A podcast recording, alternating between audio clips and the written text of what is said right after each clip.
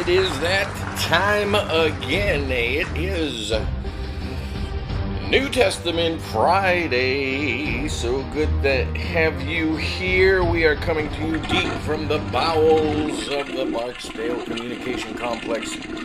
And we have our coffee of the week. And that is this roast right here from Hammock Coffee Company, local brewers. I got these beans, and this particular batch is called Midnight Aurora. Midnight Aurora.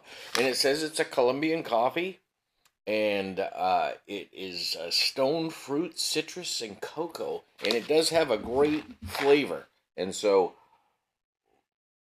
you can get these locally. Kyle Purdy is. Uh, of his business and his sister, uh, Jeremy. And uh, they are opening this down in the hammock. I don't think it's a shop that's open yet, but they do have an online uh, ordering system. HammockCoffeeCompany.com. Go look at their products. They are not a paid sponsor. I just like the coffee and their friends.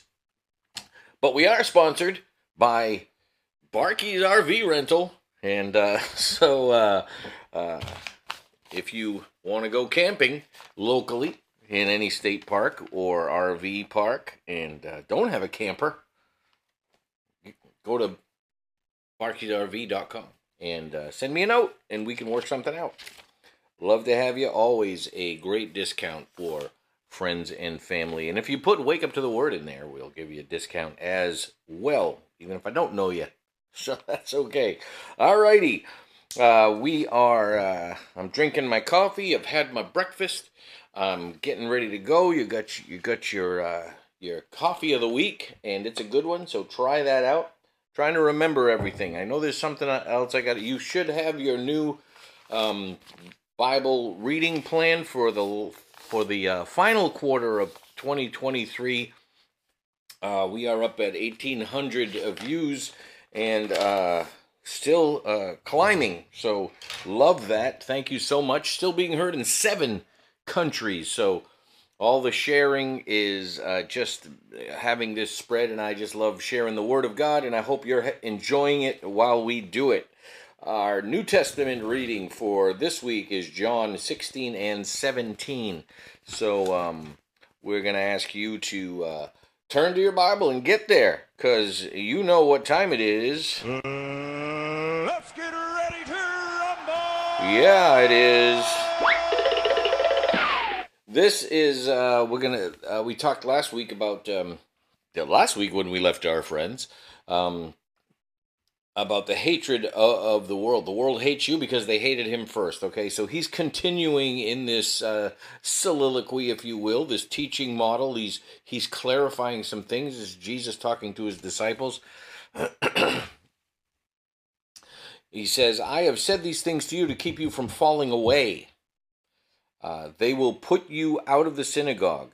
Indeed, the hour is coming when whoever kills you will think he is offering service to God. So they're serving God in following Christ, yet he's telling them, Jesus is telling them, the Christ is telling them, in their service to God, they're going to come after you to kill you because they think they're serving God. And so this is the conundrum uh, we come into as believers, as Christ followers, is that people have their own concept of what following Christ is, and but it's not what God says in His Word. It's not that, and you'll hear people say, "Well, you know, if that's the God you're following, that's not the God I worship," and so. Uh, right there, a statement like that says, Well, you've created a God in your mind and you're believing in the God that you created. That's called idolatry, and it's not biblical Christianity. It's not what Christ called us to. He's called us to, we're supposed to drop the world and follow him. And that's what we're called to do. It's, it's, it's, it's that simple a choice. Uh, it's a full surrender. It's a complete surrender. Uh, people can say a prayer every day That's not what Christ has called us to. So we this this animus is something that if you have that in your life, we're not telling you to be mean to people. We're telling you to tell people the truth and and love them enough to tell them the truth. So, uh, yeah, we'll continue on. It's 16. This is chapter 16 of John, and um, uh, we're doing 16 and 17. And uh, I did not say these things to you from the beginning because I was with you. But now I am going to him who sent me. None of you asks me where you are going. But because I have said these things to you, sorrow has filled your heart. Nevertheless, he's told them that he's going to go. so he's he's going to uh, start clarifying now. So I'm going to jump down to um uh where am I? 7. Nevertheless, I tell you the truth. It is to your advantage that I go away, for if I do not go away, the Helper will not come to you, but if I go, I will send him to you. And when he comes, he will convict the world concerning sin and righteousness and judgment. Concerning sin, because they do not believe in me. Concerning righteousness, because I go to the Father, and you will see me no longer. And concerning judgment, because the ruler of this world is judged. So, so this um this challenge, I share this with people often because they they say things like I'm really feeling convicted uh, that God convicted me of this and uh, I I needed to change it. And and and I don't uh, have any qualm uh, necessarily with people using that term. But this is the only place that the Bible uses this term convicted or convicting or convict. When, and when he comes, when the Holy Spirit comes, he will convict the world. The world. He will convict the world concerning sin and righteousness and judgment. And so this is the conviction of people who are not Christ followers. Uh, yes, he convicted you before you followed Christ. What did he convict you of? Convicted you that you were a sinner, of sin, because they do not believe in me. That's why you're getting that conviction. People who do not believe. Concerning righteousness, because he goes to the Father. He's showing us the way that God is supposed to do. God has called us to do things. So he's he's uh, uh we're not following him, so he's showing us how to follow. And uh, and and um, concerning uh, judgment because the ruler of this world, Satan, the Satan, the devil, uh, is judged. So his his his.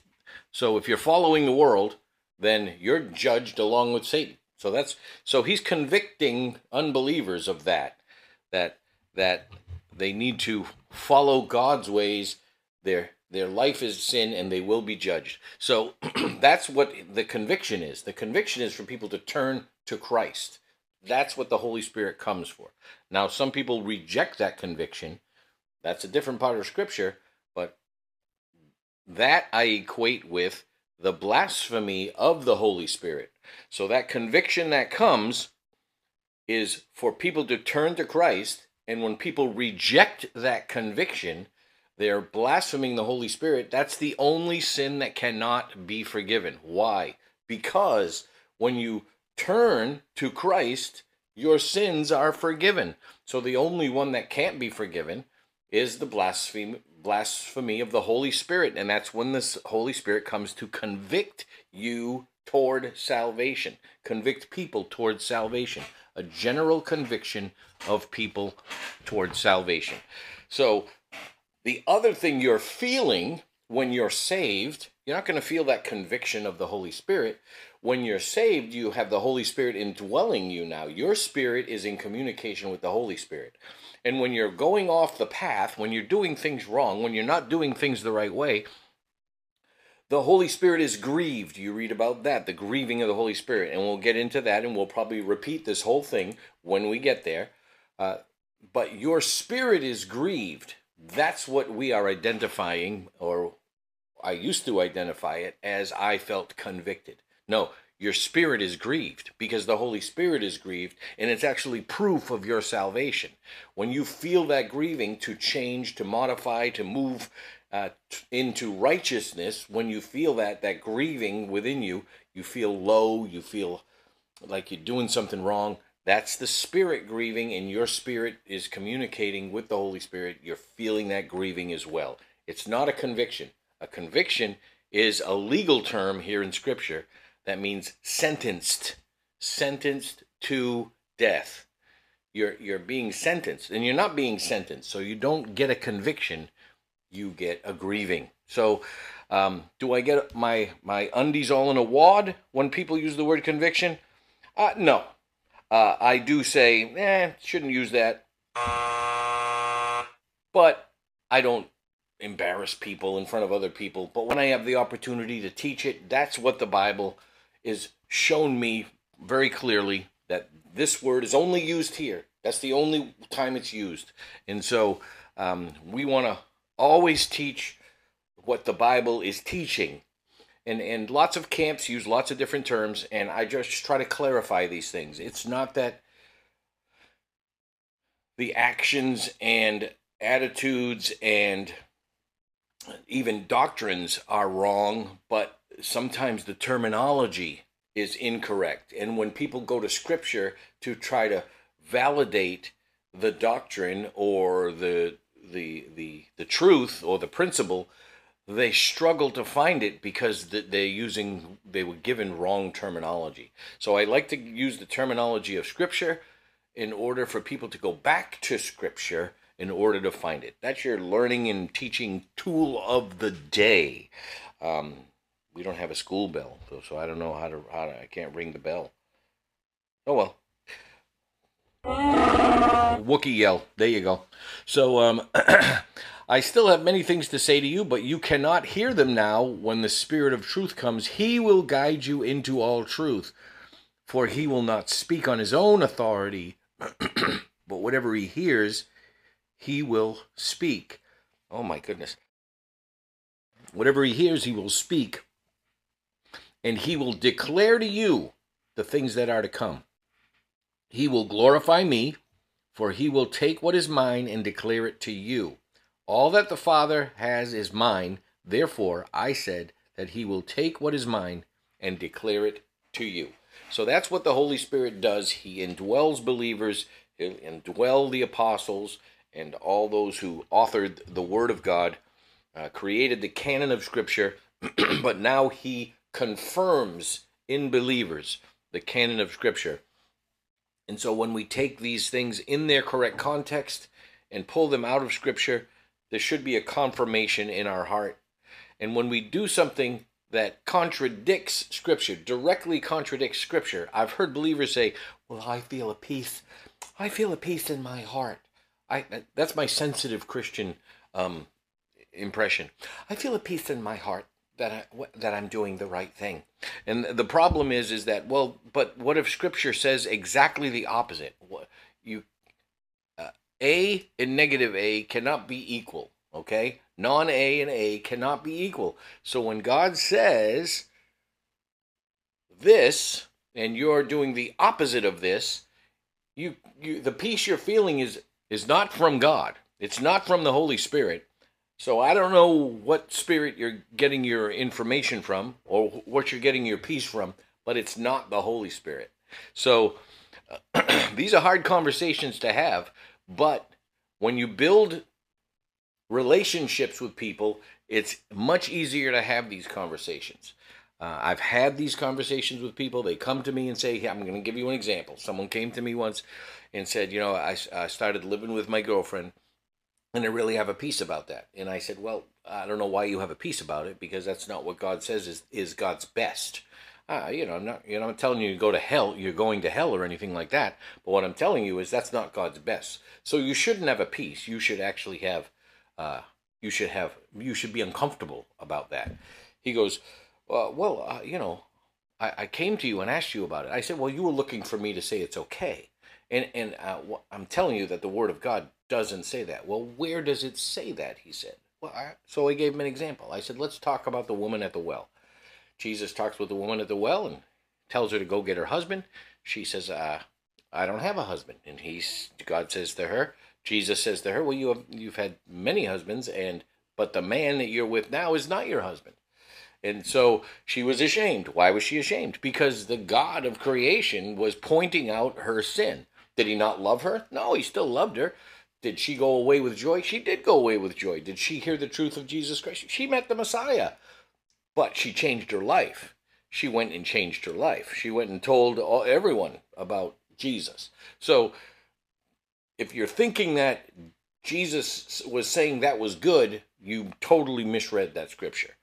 He's saying it's not God's best, and you should change that if you want to be God's best. So he didn't receive that all that well. Did get married a bit later, but um, didn't receive it well at the time. But it's those kind of conversations. I had a relationship with the man. We were discipling together, and this was his decision. And and so we tell the truth. We tell the truth in love. Didn't hate him. Continued to disciple with him. Continued to point him in that direction. Did get married a bit later, not even that long afterwards. But those are the kind of stories, those are the kind of testimonies that come up, those are the kind of interactions you're going to have when people make choices that are against the Word of God. Because if the Holy Spirit is involved, there should be peace or grieving, right?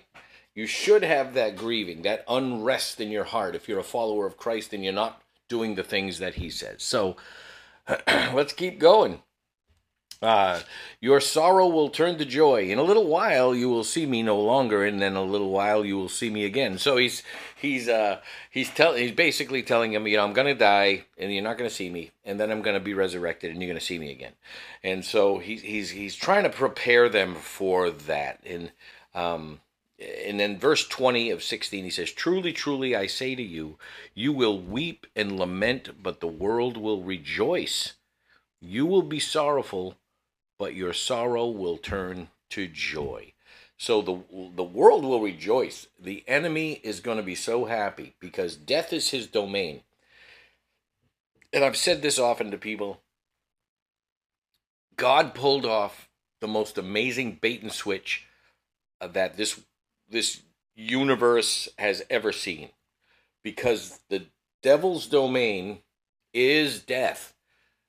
That's that's his domain. Sheol, the grave, the wilderness, death. That's his domain. Darkness is his domain.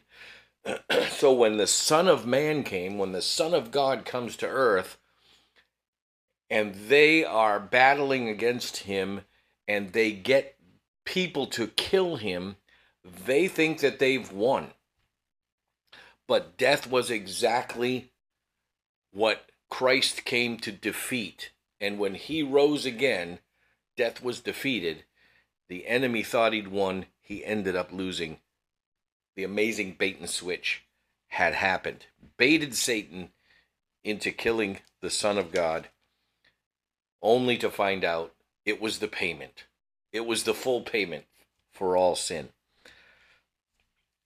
Angels spiritual beings do not understand the redemption plan. We talk about that when we get to other other, other books of scripture. So they didn't see it coming. Um, later on, he, he says in 24, he says, I, uh, Until now, you have asked nothing in my name. Uh, that's very interesting because he, it, it, uh, the name of Jesus has not been uh, presented yet. They've been they've been praying to Yahweh. They've been uh, Adonai. They've been saying so. Uh, Yehovah. They've been they've been using uh, the, the the identifications of the Father. And even in Jewish culture, they wouldn't say it. That's the Adonai, is they don't say it because they didn't want to say I am. They don't want to say Yahweh. They don't want to use that term.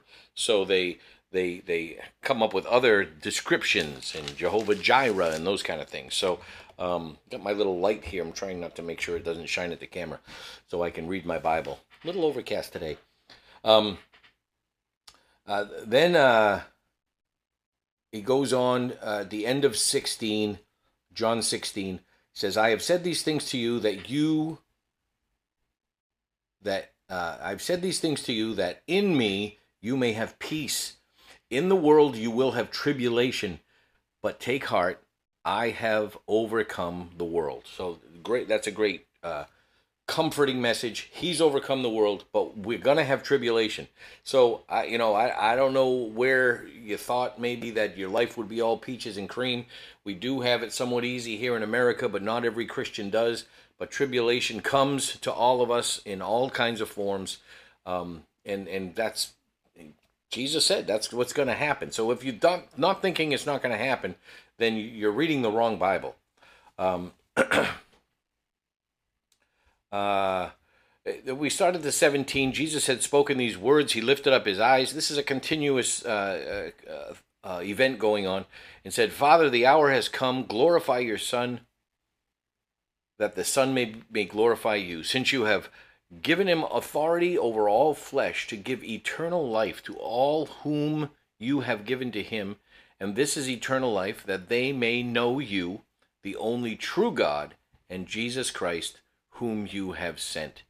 Um, so that that uh, he's praying to the Father. He's he's he's talking about those who would believe.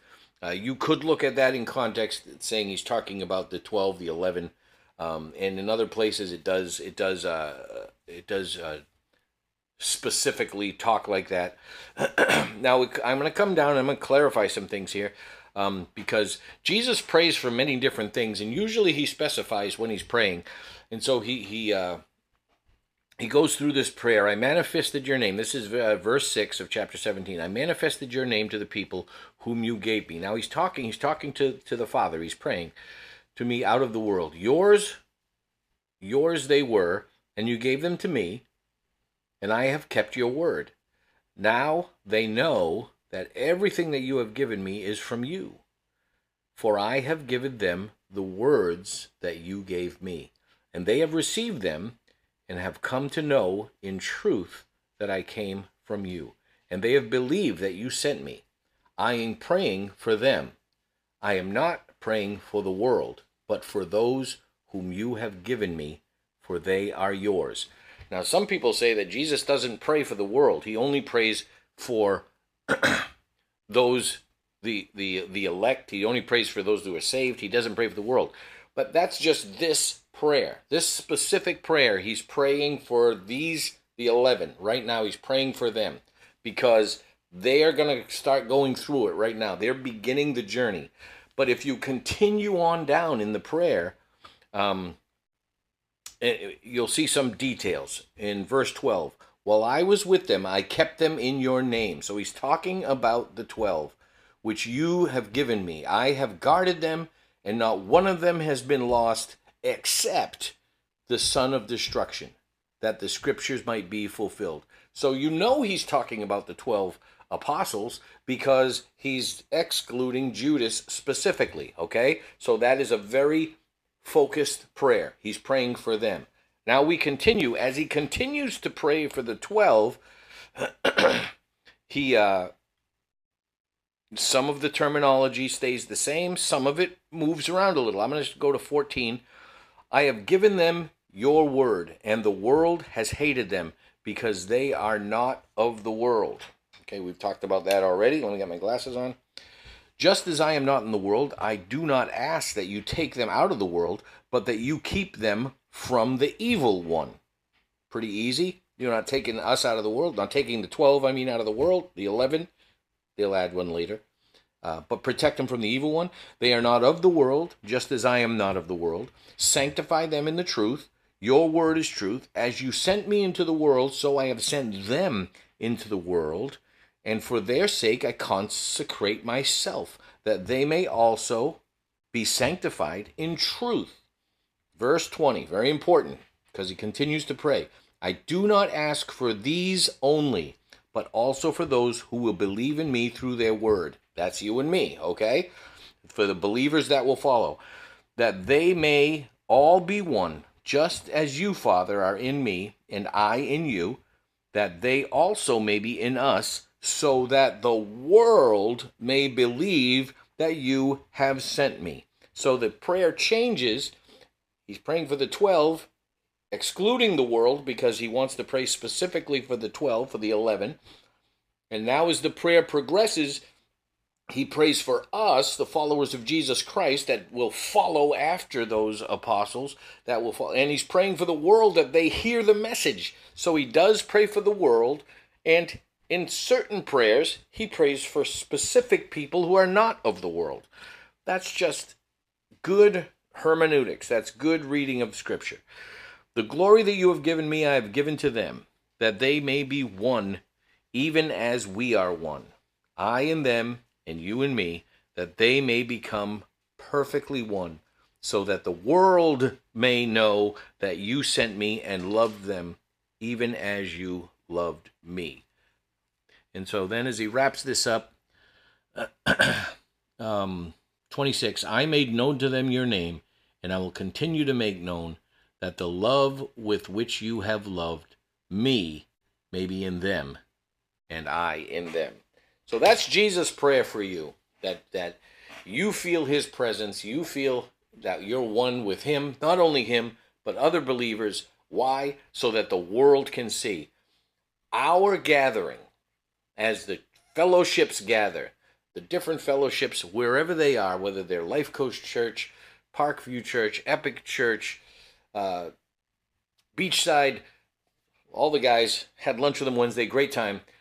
Coastal community, uh, First Baptist Church, First Baptist Bunnell, First Baptist Palm Coast, all those guys, awesome as we get together. All of these fellowships are meeting. Those things should be attractional. We should be the light. Our lives should look different. As we go out into the world, we should be doing things. We should look different. We should be in harmony with each other, knowing that we're believers. I think it's important that we know as many believers as we possibly can that our relationships are different. Our relationships shine differently, they sound differently, they interact differently. People of the world should look and see as they are going through this this hard challenge that we have even in our country right now. People are losing hope. They should look at the church and see this hope, this love. What's going on there? I want to go there. We should look different. We should sound different. We should be proclaiming the truth of Jesus Christ, but doing it with hope and with joy. We should look different because the Father, because Jesus says we should look like Him. We should be one with Him and the Father through the Spirit. That's good stuff. That's what we got for you today at New Testament Friday. New Testament Friday. That's great stuff. Arnold says he'll be back. Will you be back?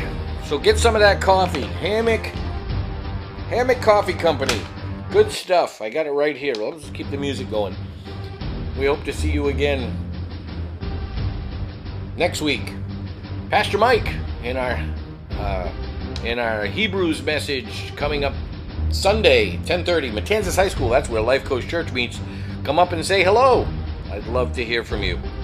Have a great, great, amazing, spirit-led weekend. Till I see you again.